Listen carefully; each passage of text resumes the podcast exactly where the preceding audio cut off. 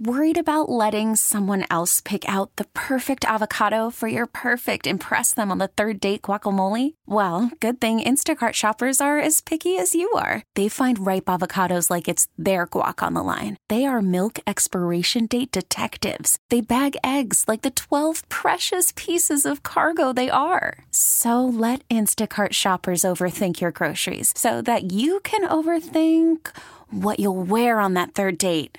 Download the Instacart app to get free delivery on your first three orders while supplies last. Minimum $10 per order, additional term supply. Prepare to cast off. Boarding the 32 footer Corita out of Sausalito with skipper Bill Moreland. Clip on that life jacket and start the engine. And off we go, the wind at our backs.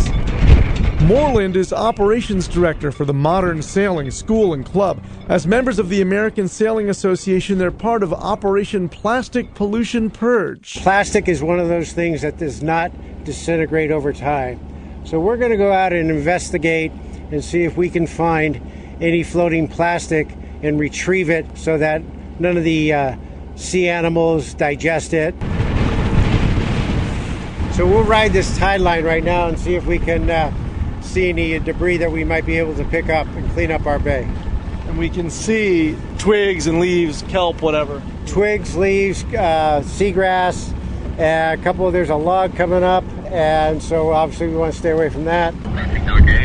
Boat hook at the ready. We're on the lookout for the worst culprit plastic bags. Yes, there is the Great Pacific Garbage Patch, twice the size of Texas, out in the Pacific. But on this day, this bay is thankfully plastic free. We looked all over the bay and we looked at the tide lines today, and we are so fortunate that there were no debris, plastic in the bay. So it just, in my mind, this mission was a success. Cast off that line, please. Aboard the Corita off Sausalito, Doug Sovern, KCBS.